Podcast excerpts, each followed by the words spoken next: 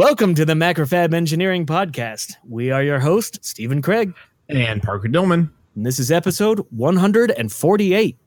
So the podcast got mentioned in an article. The article's title was 12 Great Podcasts for Engineers, and it was written from a blog called Mind Tribe. Um, they did not pay us to say this, but Mind Tribe is a design driven engineering firm based in San Francisco. I ripped that right off their website. Sweet. Pulling our chain just a little bit here. Yeah, a little bit. Uh, the list spawns from a survey from the engineering team at Mind Tribe. Um, and so we got listed with all the greats Woo! of, of the engineering podcasts. And so it's one of those we made it yeah, we're moments. finally there. I don't know what there is, but we're there. We're there. Um, and my favorite is the the I I, I have the uh, the review here and is uh it's this is a technical podcast by a Texas-based PCB fab and assembly house where the two hosts, Parker and Stephen, have conversations about electrical engineering. Parker and Stephen provide a unique perspective on hardware and show and the show is both entertaining and educational. Unique perspective, huh? Yeah, it's the word unique perspective. Yeah, like they just have to kind of like, well, it's it's unique, you know? And the thing is, most of our reviews are like that. yeah, yeah. They, they don't they don't start off with like this is educational or this is you're going to learn something or this is going to be really good for you. They could be like, well, I mean, yeah, they're they're unique. Yeah, it's it's we're different. We're different. Yeah, yeah. Macrofab Engineering Podcast, the other engineering podcast. That's really sad, actually. That's really sad. Yeah. Macrofab Engineering Podcast. We're not the amp hour. Oh, shots not fired. Well, no, shots sinking the boat. no, I love you guys. Chris Gammell, if you're listening out there, we love you. Yeah, we, we, we love you, Chris. Okay. So I've been working on the Raspberry Pi 3 compute module board. It is almost ready to go build more fiberglass or FR4. And I added the PCM 5122, which is that uh that I uh what i2s DAC that I was talking about like 6 months ago. It's finally on the board, all routed up, ready to go. I've added the LAN 9514, which is the USB hub and Ethernet controller that is on the actual Raspberry Pis themselves. Now, the compute module doesn't have built in USB hub or a built in Ethernet controller. And so this is the chip they use. So I basically stole the design from them and put it on my board. Um, so that should be kind of working. I got most of the schematic figured out. There's a couple more little things I need to do. Like I need to find the right crystal to make this part, you know, work correctly. Um, I've been working more with E EFM8 microcontrollers. I got their Universal Bee uh, dev board. Um, and it's, it's similar to all their other dev boards. It's got a screen on it and a bunch of other. Does it come with Space Invaders? It has Space Invaders preloaded on it. Oh yeah, I, I thought that was so cool when, gosh, it was like right at the beginning of. Uh, It was like I- three years ago. Yeah, yeah, we we we both got a what a Sleepy Bee, Sleepy bees, yeah. No, that was, it was just standard bee. the bee. It was the honeybee. Uh, the- and I remember like we both turned them on and we found out that it had Space Invaders, and we both yelled. And like the whole shop was like, "What the hell just happened?" We're like, "Space Invaders!" Game preloaded on a dev board. Whose ever idea was that at Silicon Labs? Uh, kudos. Yeah, high five on that. And and and they have the source code for it too, which yes, Well, the first thing you did was just make just sped it up by like a billion X, and so basically you turned it on and it said game over because they just landed immediately. I was just trying to just jack around with the firmware and be like, "What does this variable do?" Oh, And uh, so I, I've been working with the Universal Bee, which is different um, than like the Sleepy Bee or or Honey Bee. It's not called the Honey Bee, but whatever. Um, Silicon Labs, if you want to use that for your normal bee line, you can have it royalty free. um, it has USB built into the chip. Like it has the own USB uh, stack and all the hardware needed, like the differential pair stuff built in. That's awesome. Um, and I was playing around with some of their their example code. Like you can do a native COM port over it. Now it's not like the normal COM port driver that like Windows and Linux normally use. It's it's a VCP driver, which I don't know exactly. Yeah, virtual COM port. I think it's what it stands for, but it's like a different driver. It doesn't come native in most operating systems, You're right. but it does work and it works really well. Well, Windows will detect it, and it has to install a driver for it. Yeah. Yeah, that's uh, the um, not the FTDI, but all those like extra like comport cables that you can buy. You know, like the crappy ones you can get at Fry's and stuff. They all show up as a VCP. Okay. So this one though, I had to like install the Silicon Lab specific driver to Ah, get to work. Um, and I've been connecting that up to basically 'cause I wanted just I wanted the Universal Bee just so I can start playing around with with that comport stuff over USB.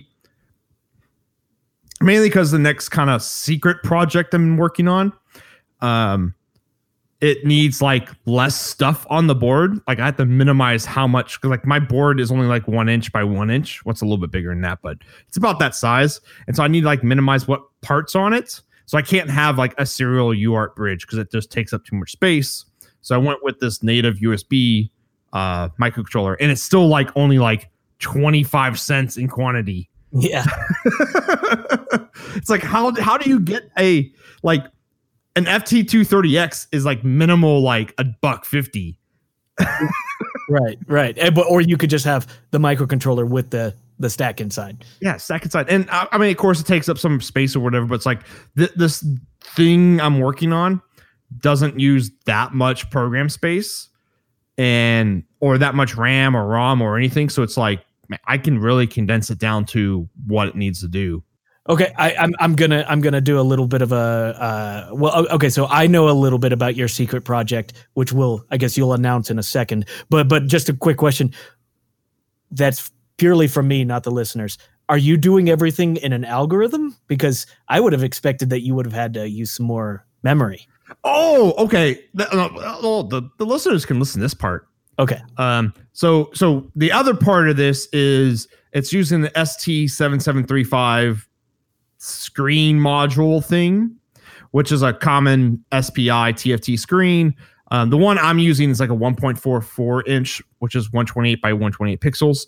And so what Stephen's asking is how am I basically displaying 128 by 128 pixels in like not a lot of space? Yeah, exactly. That's what I'm going at. Yeah. So the images that it's displaying, there's not a lot of pixel depth. Like there's only like, I think there's only like 11 or 12 different colors total. Uh. and so it's using a lookup table to on the fly. So when the serial's actually spitting it out, it's actually looking it up and spitting it. Oh, so it's just ripping through an array, basically. Yeah, yeah. Well, yeah. So it goes, okay, um, since I only need 12 colors, it's only, what is that? Only three, is it three bits or four bits? Four bits. It's only four bits per pixel instead of two to the, or what is it, eight bits? Something like that. Anyways, it's using a lookup table to do it. And then um, it has a base map and then everything changes based off that because there's only like 14 or 15 different different images that's going to display Right. and it just uses a change now it's about 60 to 70 percent of the pixels change so that might not be worth implementing like a uh, that's kind of like a keyframe way of doing it that Mhm. might not be the best way to do it um, i'm still playing with it but it's a lot less pixels than you would think is needed yeah. Well, the screen is small, uh, and there's not a lot of color depth. Yeah, yeah. There's not a lot of color depth because when you think about it, sure, you need like the full eight bits that the screen does to like represent the colors correctly, but you don't need all eight of those bits. You only need like three. I got it. I, I I didn't. I just didn't know if you were if you had come up with like a really fancy algorithm to calculate what the screen was supposed to do at any one point in time. No, no. That would be cool. Yeah, it would be, but I guess oh, you could like make it an equation. Yeah, that's what I'm talking about. Make an equation that like you know it's a it's basically you have two inputs you have your x and your y on the screen and it spits out color You know what? I'm gonna try that.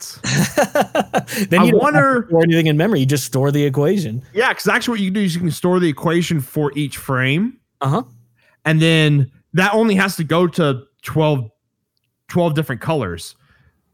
And then you, you so you do that to calculate what color it needs to go to, and then that goes to the lookup table, and that spits out the eight bits. I'm gonna I'm gonna see if that's possible. See if I can make a, a it'd be an Excel to Yeah. a best fit line. You know, I guess what you could do is uh, just consider the um, consider the screen to be one continuous line, Yeah, yeah, yeah, yeah. and then just write the equation for like that huge whatever line that is. What is a hundred something times however many is in Mhm. the y direction? Yeah, and then one equation that Well, it's that. one the screen's 128 by 128, but what I'm displaying is like 30 by 30. Oh, that's right. You don't even need the whole real estate. No, so you don't. So what it does is it does what I'm what my driver does is does nearest neighbor, and so it goes okay. It's gonna be this color for the next eight pixels, Mm-hmm. and just clones that over. So that's also how you get lower amount of uh, RAM and ROM usage. Right, that makes sense. Yeah. Yeah, but it would be pretty cool to have none of your images actually stored. That yeah, I'm gonna try that because I, I that might work. I don't see why not. That'd be pretty crazy if it does work. if, if you could calculate it in real time, that's the biggest thing. Well, real time enough. um, so yeah, this is a secret project. I'm not going to say exactly what it is, but it may doom everything. Ooh, and Doom is capitalized, all the letters? Well, in the notes, yeah. Hint, hint. so yeah, that's gonna be that's gonna be a fun project because it was kind of like one of those like Stephen and I came up with it. uh What two weeks ago, or a week ago, or something like that. And I'm like, stop all the presses on all my personal projects. Working on this now. Yeah, we both started like immediately just hammering Google with like, okay, we gotta we gotta research this. Can we do it? yeah. um, and then I have a wagon update, but this is not gonna be a typical wagon update.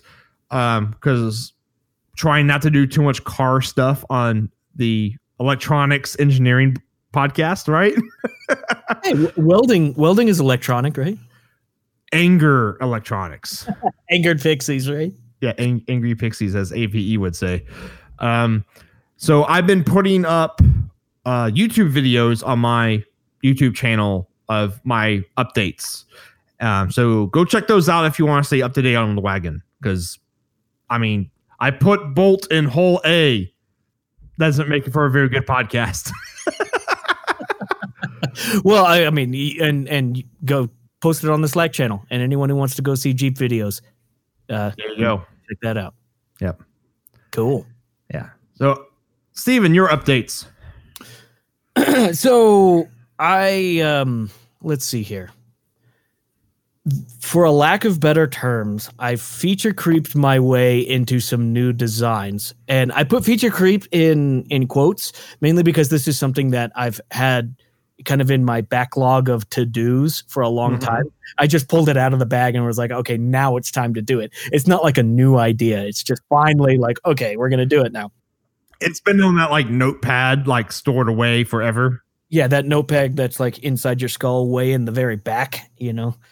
Uh, I've wanted to design a graphic equalizer for a long time, a very long time, and I just never really got around to it. Mainly because I didn't have a need for one. But uh, in a in a previous podcast, I I was discussing that um, I was getting into a lot more into Fusion 360, and I was designing an amp from scratch in a 3D space. Mm-hmm. And one of the things that I kind of ran into is with the electrical design, I was only using half of the chassis in terms of where my knobs were.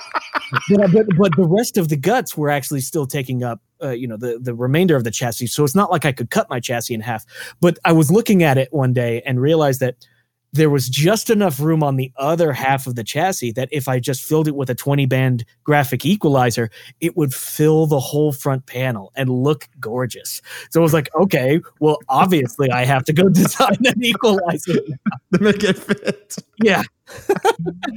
so so I I I spent spent wow quite a while now, and I and and got an equalizer kind of thrown together. And this is uh, this is not feature creep. This is a a solution looking for a problem. Yeah, that's a good way of putting it. I like that. Yeah. it was just blank real estate and I had to fill it with something. Might as well be electronics, right? Uh, or it might as well actually be something useful. So the the thing is, I'm I'm trying to use this equalizer inside of a tube amplifier. Um, well, so it's going to go at the junction in between the preamp and the power amp because that's a that's a pretty decent spot for you to actually shape the frequencies before they get you know. Is there is there a reason why you don't want to do that before the preamp?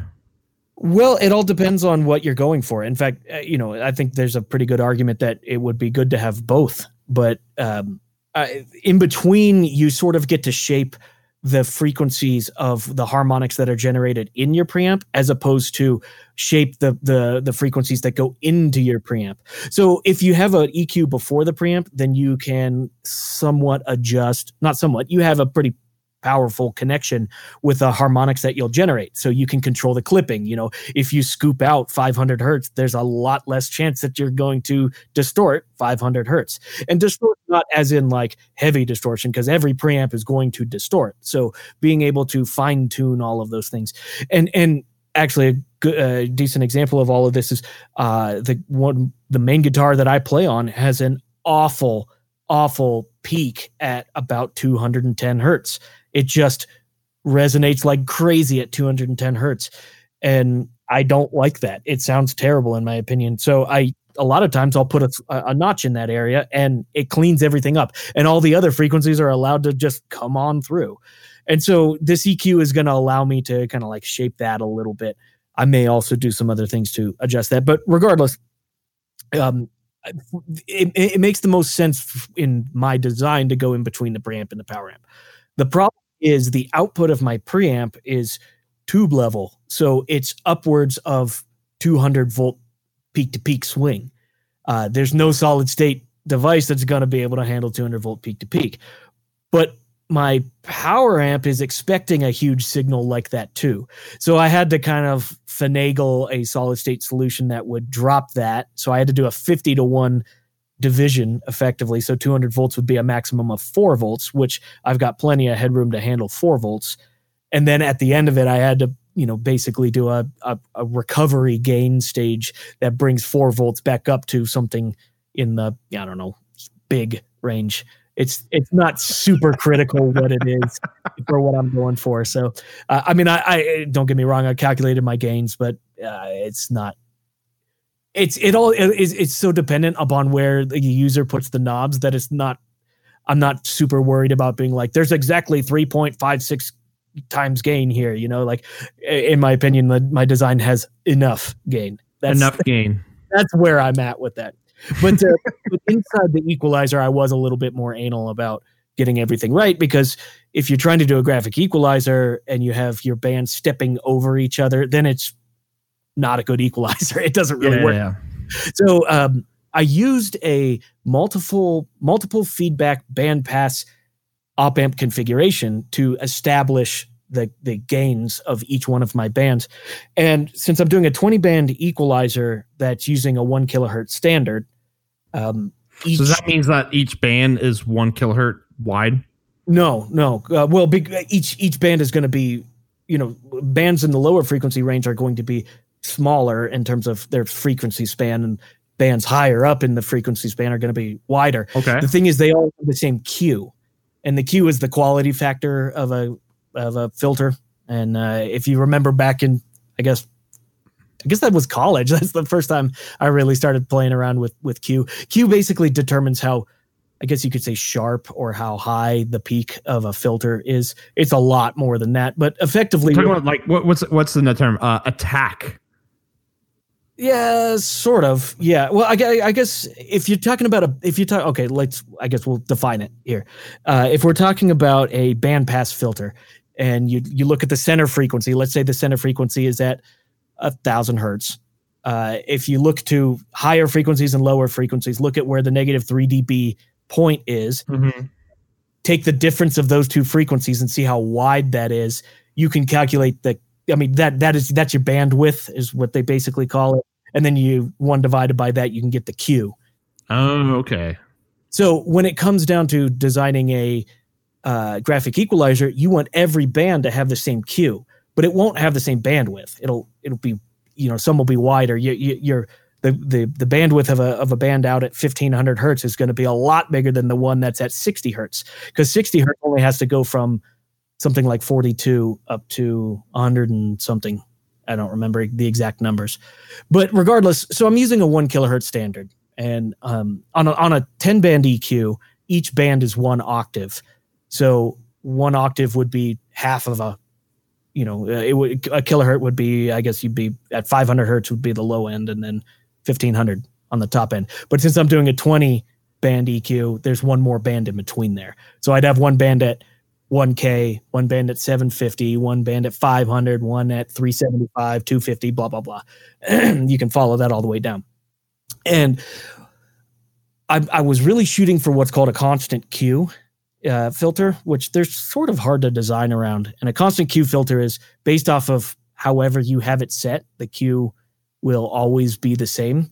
So, what it really boils down to is that each band doesn't affect other bands, it's more isolated into its own little bucket.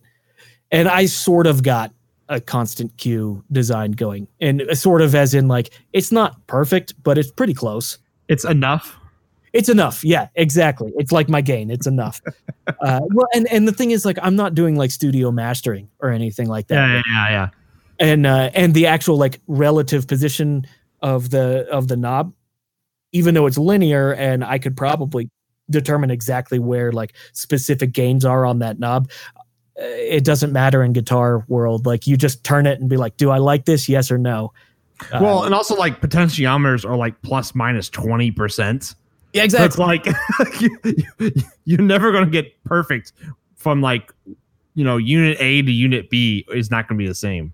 Oh, for sure. And and the thing is, I'm using all slide pots because it's a graphic equalizer that all have a center detent. And the slide, slide pots with a center detent are notorious for not being center at the center. Uh, so even even if you have this thing all zeroed out and the front panel shows zero across the board, I, I bet you you know there's I haven't measured it, but there's once I build it, maybe I will. I bet you there's half a dB of difference across each band from even if it's everything's dead center. So, but but each band I, I designed to have a plus minus 12 dB range, so it's pretty powerful. I mean, it will. That's pretty standard, but but that's that's really powerful when it comes to guitar guitar world. Um, you can really crush or add a bunch of uh, gain with stuff, but um, you know, so one of the things that that's interesting is with graphic equalizers, getting the right taper on a potentiometer is really tough. Uh, so, like a linear slide potentiometer, you would think that that would work pretty well for getting, you know, as you go up, you get more gain. As you go down, you get less gain Less game. it uh, but but most of these designs end up being a a complex feedback design that doesn't work linearly. So as you go up you'll you don't get a lot of change. And then the very the last 10% of the slide on a slide pot does like 8 All of it. yeah. So it's like 3 db for for 90% of the travel and then 8 more for the last little bit. So it, it- what it what it really ends up being is like these on off switches. So there's the solution to that is to get a different taper on a pot and they call it a w taper. So you know how there's like linear and logarithmic and reverse logarithmic and that kind of stuff? There's a special taper for slide pots that's a w taper which is log and anti-log. Log in one direction anti-log in the other direction going from the center. And basically Okay. slide pots are meant only for graphic equalizers. Those are the only places really uh, and they're super hard to find and i didn't want to design around that so i actually came up with a different solution on that where i used um, 2164 vcas to act as a uh, voltage controlled potentiometer and so i can use a regular slide potentiometer, linear slide potentiometer to control a voltage controlled potentiometer. And then that and that goes to be logarithmic and anti-logarithmic. Yeah, yeah, exactly. And I and I also kind of made it where if you if you're in the center of your slide pot, then both of the VCAs are at zero. So you you basically you you're passing unity gain. If you if you move the slide pot up, then it only activates one of the VCAs, and that VCA is working. So for boosting, the boost VCA is working. And then if you slide the slide pot down from center, only the cut VCA is working. So they don't work all the time. Mm-hmm. In, in a traditional equalizer, uh, where it just relies on a on an analog potentiometer, you're always sharing both sides of the pot unless you're at the maximum or the minimum. But in my design, it depends on where the potentiometer slide is. And that actually ends up working really well for for what I'm doing. And I've got a lot more control over it. So I did a lot of work and probably sp- spent way more money than just going out and getting W taper pots, even if I had to have them custom made, because I made all this like sub circuitry just to get around a taper. it worked out really well or at least the simulations show that it works out really well. So hopefully I'll be building that sometime soon. You, you should add a. So I like the the twenty band idea, but then have a a knot a a, a slider notch. Slider notch. What do you mean? So have a potentiometer that will that will shift the frequency from like let's say like one hertz all the way up to twenty kilohertz, right? and then a, a, lever to go up and down to do your dB boost or gain. Yeah. Or, or, or so it's a sliding notch that you could uh, have also on top of this this band. 20 band. Ah, okay. Yeah. Well, okay. So, so, you, can, so you can pick like I want I want 162 hertz because that's what my guitar resonates at and it sounds bad. So I want to basically put that to zero and slide that around until I hit that. And then you can play around with the other stuff. Well, okay, so check this out. This is pretty cool. Uh, so the I, I, mentioned that the core of each one of my bands is a multiple feedback, uh, multiple feedback bandpass configuration op amp. Uh, go go look that up. There's a Wikipedia page on it, and all the equations and stuff like that are on there. So the cool thing about this type of of layout or this type of uh, design with this EQ is you can change what the core of the EQ is and it just responds to whatever the core you chooses. So if you just put a high pass filter there, then now you have a controllable high pass filter. If you put a anything, it will just control that. So instead of a multiple feedback bandpass configuration, you could put a state variable filter, which takes three op amps, but what it gives you is control over the individual Q of each mm-hmm. uh, band. It'll also give you the uh, bandwidth of each uh, uh band and it'll give you uh, what is it the frequency so you, so exactly what you're talking about could still be done in the analog realm it's just when you think about it that adds three more potentiometers to each band no no i was saying is you just have one of these on your your oh so you're just saying like add an extra notch somewhere in there yeah so it's like you have this 20 band that's like set like it's it's a normal equalizer setup yeah. But then you have a notch that you can slide around if you need it. Oh, okay. Yeah, yeah. Well, I mean, exactly what I just said. Um, yeah. You put one state variable filter in it with a with a cut boost and a sliding filter on there, and then you then you have exactly what you're talking about there. So that's not a bad idea. Maybe I'll do that. Actually, at the end of the 20 band EQ, I I put a makeup gain on it where I, basically I have one extra slider where if it's in the center, then it's unity gain. If it's down, it's zero. And then if it goes up, it gives you a gain of two. So uh, I wanted to have basically a master control that if you leave it in the center, it's not there. But if you need just one more fine tune on the global volume of everything, you can do it. And go to 12. Yeah. Okay, that one has 6 dB of gain. I apologize oh, 16 dB. no, six. Just six. Oh, six. Okay. Yeah. So, uh, so basically, I have that whole thing, uh, the schematic all created for that, and it's ridiculous. I can't remember. It has something like 400 components on the board. Like I just went overboard on everything. I like it was like I, I'm not designing this for mass production right now. You know, like I'm just doing it for my one-off amp. So I'm just gonna make like a super EQ. you know, just for fun. So uh, I hope to hope to build that. and I have to lay it out. And that's the part that's I love layout, but this one's going to be 20 step and repeats over and over. And and DipTrace doesn't do step and repeat as good as Eagle does. So I basically have to do the same thing 20 times for every component, you know? So, kind of fun. You could do um yeah, you just auto route it, man. Ah. Heathen. I, I think I'm starting to smoke, catch on fire right now. Yeah, yeah exactly. the ground is opening up. You're gonna fall in. so that's what I've been doing. So I- I'm hoping to see um, when you get that whole board done. Yeah, yeah, I'm I'm pretty excited about it. Actually, so one quick little update. One thing I'm thinking about doing is ripping out the core, that multiple feedback core on each. We have to go through the core. Well, uh, so what I'm thinking about doing is having a header where that core basically you have input, output, ground, and power. Uh, and I was thinking about making separate boards that you could plug in. So if you wanted to do a state variable core, you just plug that core in, or if you want to do a multiple feedback. And I don't. That's more just for fun and more to, to like try out different things. Because if I just build in the multiple feedback feedback thing, like that's all I get. I you know that's it. So I don't know. Well, Maybe- if, if you do it that way, though, you only have to draw that one board once and just get 20 copies of it instead of instead of redoing it all the time. So now you just have to put headers on the main board. Exactly. Yeah. And that was it also makes the um I'm space constrained. Even though like the whole point of making this EQ was to use up the space, I have too much circuitry for the space now. So I have to get creative on how I'm actually doing it. You know, and that brings up another thing. Uh, so I came up with a with a really interesting footprint that I'm going to be trying out on um, this board.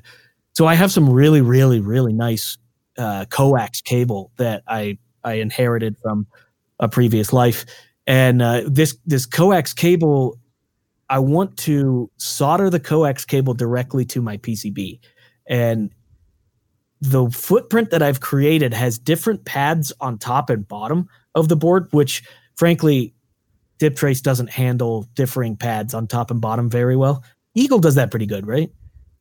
Uh, you'd have to make two SMT pads and then plunge a hole in it. Okay, that's that's not that great either. No, no, it's not. That's how you would do it. basically with DipTrace the best way that i can find to do it is to make a hole with a small annular ring and then draw the rest of your pad how you want it to be on top and bottom I guess. I guess that would work in Eagle too. yeah see uh, the thing is what I, okay so here's what i'm wanting to do I, I have a hole going through the board and on the side that my coax enters the board i want to have the hole the annular ring and then basically a space and then a separate pad that the coax solders to.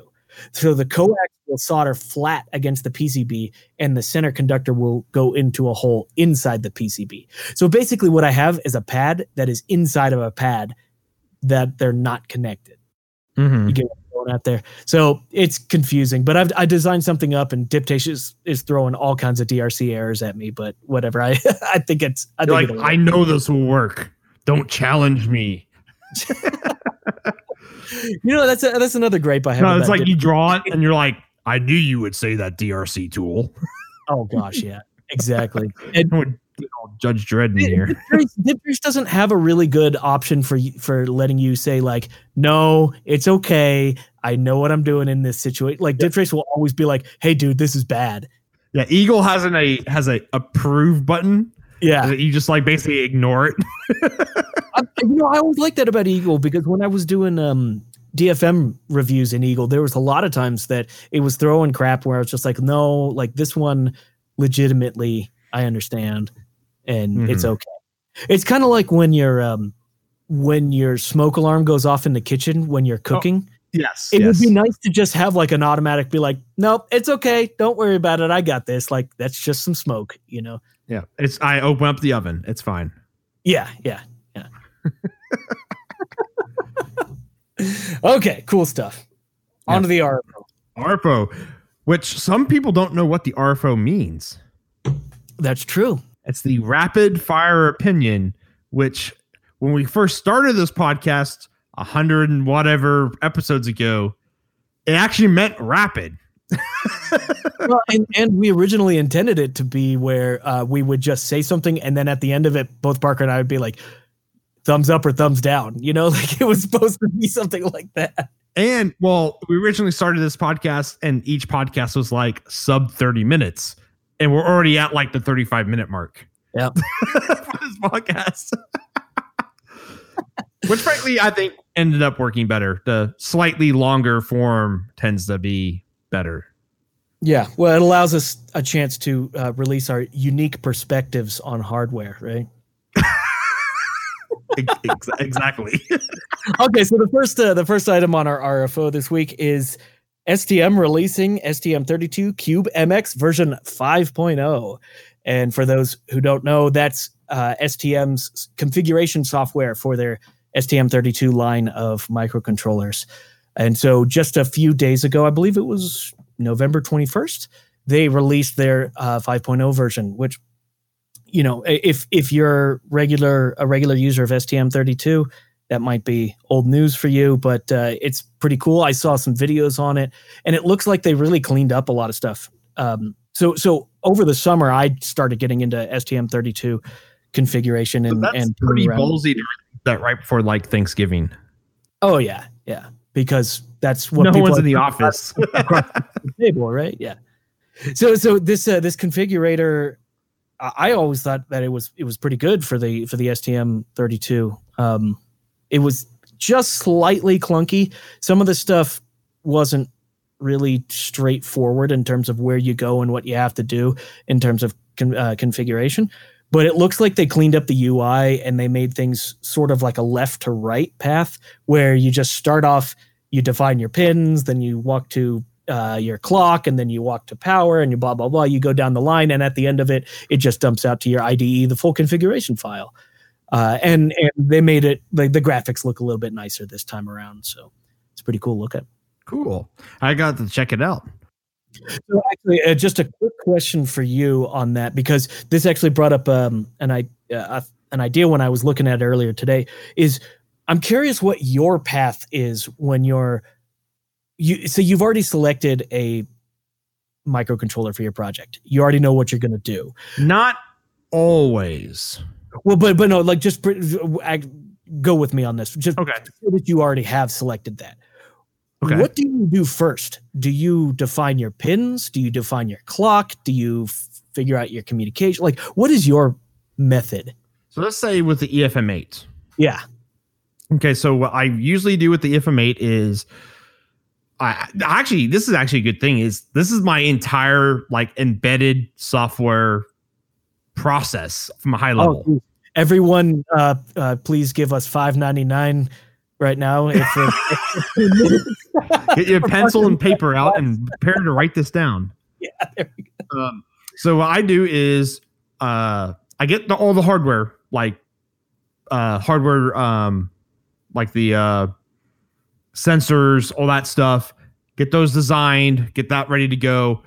Figure out what kind of protocols I need to talk to them. Like, do I need I square C? Do I need SPI? Do I need uh, DMA in some some cases?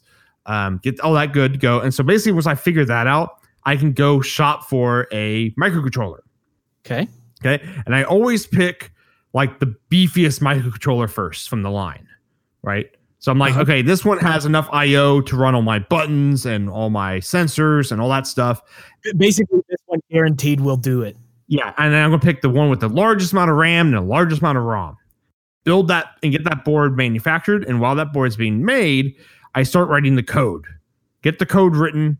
Get get basically like making sure basically when the board shows up, I can put that code on and make sure my hardware works. All right. So it basically just like talks to like all the I2C devices, make sure the SPI is working right, all that stuff. Generally doesn't work the first time. Green wire, all that good stuff.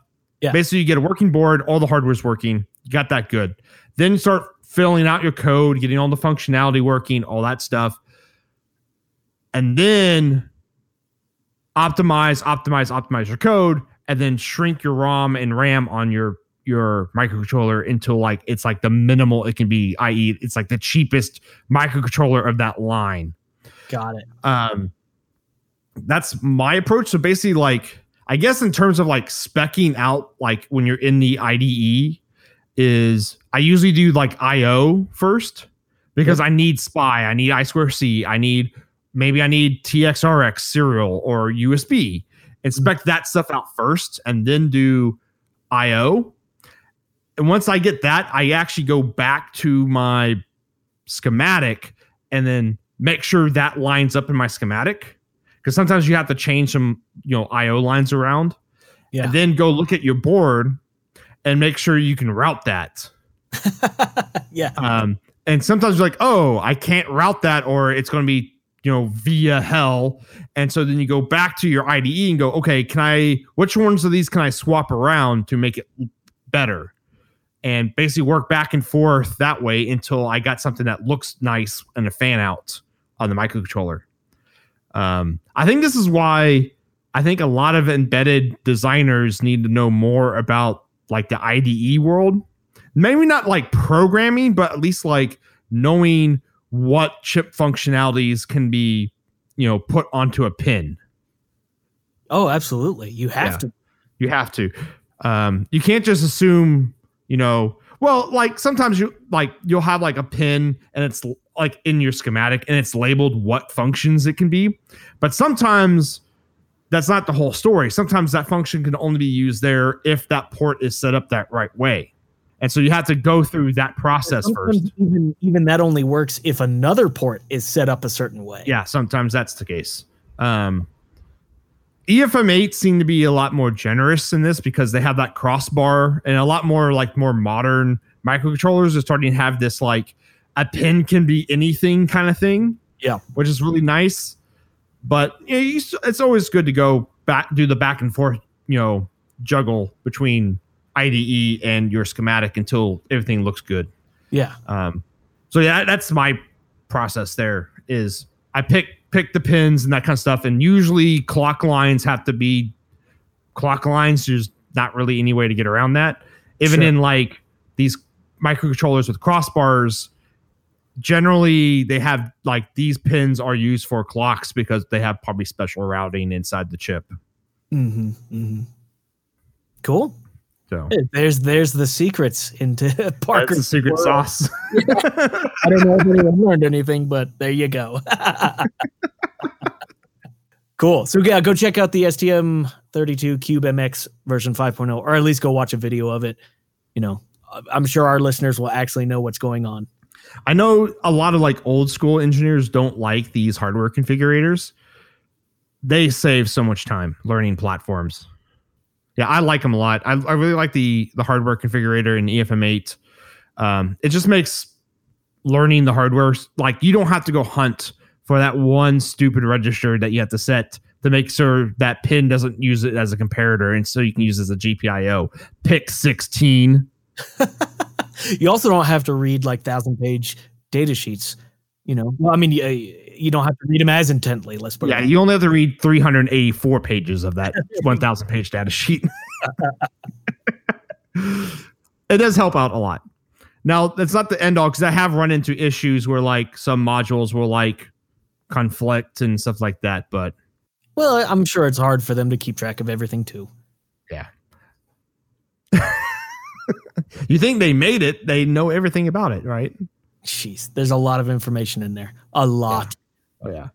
Well, you got to think is it wasn't one person who did that entire data sheet or one person designing the whole thing. So, Good God, I hope not.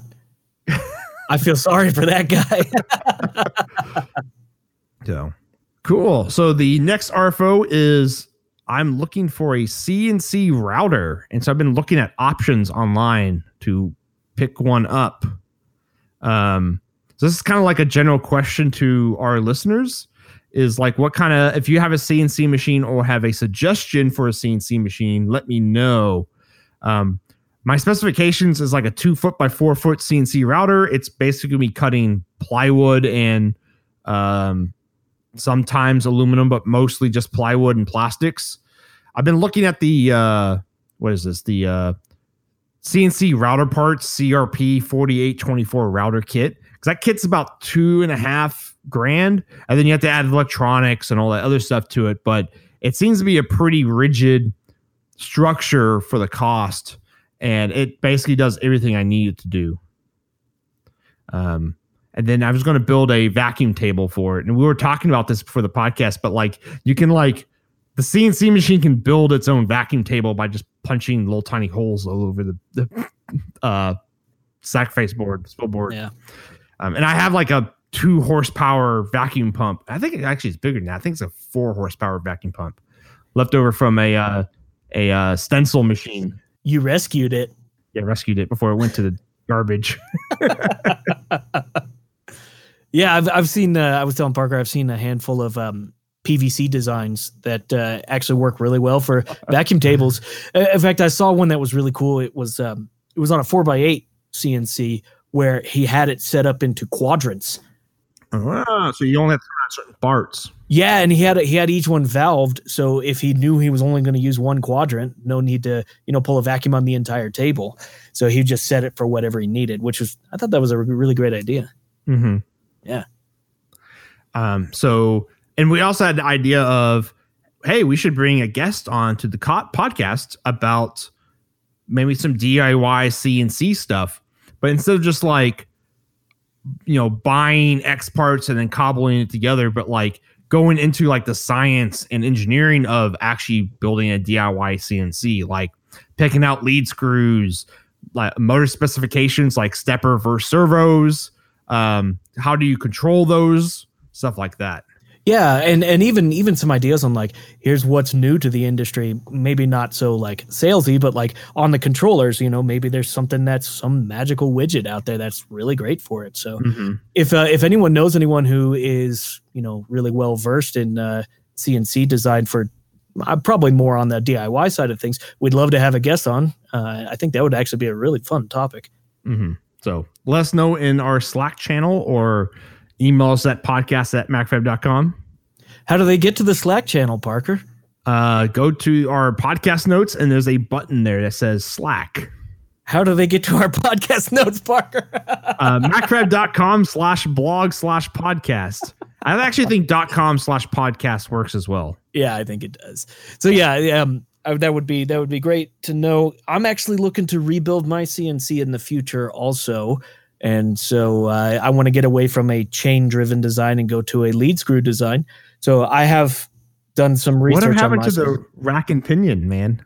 Uh, well, the rack and pinion, rack and pinion would be great. However, uh, you know, so uh, on that topic, I did a, a handful of torque calculations, torque versus speed, because that's from everything that I've learned with CNC. Like torque versus speed is it's a compromise in both directions, right? So Mhm. rack and pinion is great, but you kind of have to spec your motors right for re- not kind of you absolutely have to spec your motors right for that kind of thing. And when it comes down to it, lead screws work really really well, and you get pretty dang good accuracy. So I, I think you have less backlash. uh, yeah, it all depends on what you buy. And well, actually, you know, it all depends on how much money you throw at the problem, right? You're like Yeah. you can get you can get basically no backlash if you if you throw a bunch of money at it. But but okay, so you got speed, you got torque, you got backlash, but you also have transmission. You know, do you want to couple your rack and pinion through a transmission? Well, what if you do a lead screw with a half an inch pitch on it? Is that enough uh, torque? Probably, but how fast do you have to turn that thing to get the acceleration that you want? And you know, all of these kinds of things that would be fun to talk about. I have an Excel spreadsheet somewhere where I did a bunch of calculations on like, okay, I know I want my CNC to do this, and I basically back calculated. Yeah, I back calculated from if I wanted to cut aluminum, what motor would I need? You know, Mhm. like, but you have to go backwards through a whole bunch of stuff, uh, a whole bunch of you know losses and calculations. Or, yeah. Engineering, woo. Oh yeah. So the last topic for the RFO is the cheeseburger compass. So this, is, a fantastic. yeah, this is a GPS and Raspberry Pi combination with like IoT um, to let you know on a little tiny screen where the nearest cheeseburger fast food place is. in like miles and direction. So you can always find that greasy cheeseburger that you would want to let into your heart and soul. And I think it had like it it pulls from a list of like a few thousand cheeseburger places. So it's always like finding where you are in relation to cheeseburgers. I thought that was just a really cool project and and uh I was like, man, that is is just straight to my heart. Yeah, so this is the I, I guess you can find some information on patrickmcdavid.com slash cheeseburger dash compass. We'll put that in the show notes. but uh yeah, that's that's freaking amazing. Mm-hmm. Maybe maybe we need a taco finder. Oh yeah. Or a brewery finder. Ooh. Yeah, that's great. That's a good idea. So that was the Macrofab Engineering Podcast. We were your hosts, Parker Dolman. And Stephen Kraig. Go find a beer or a taco or a burger right now. Take it easy. Later, everyone.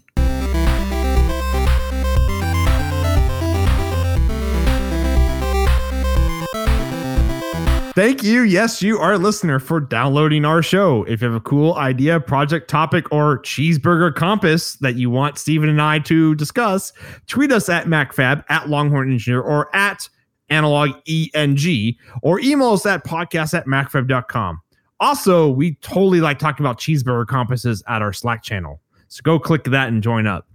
If you're not subscribed to the podcast yet, click that subscribe button. Uh, we should be having a mailing list soon for the podcast as well. So uh, check out our blog and click the mailing list and sign up so you can get the latest MEP episode right when it releases.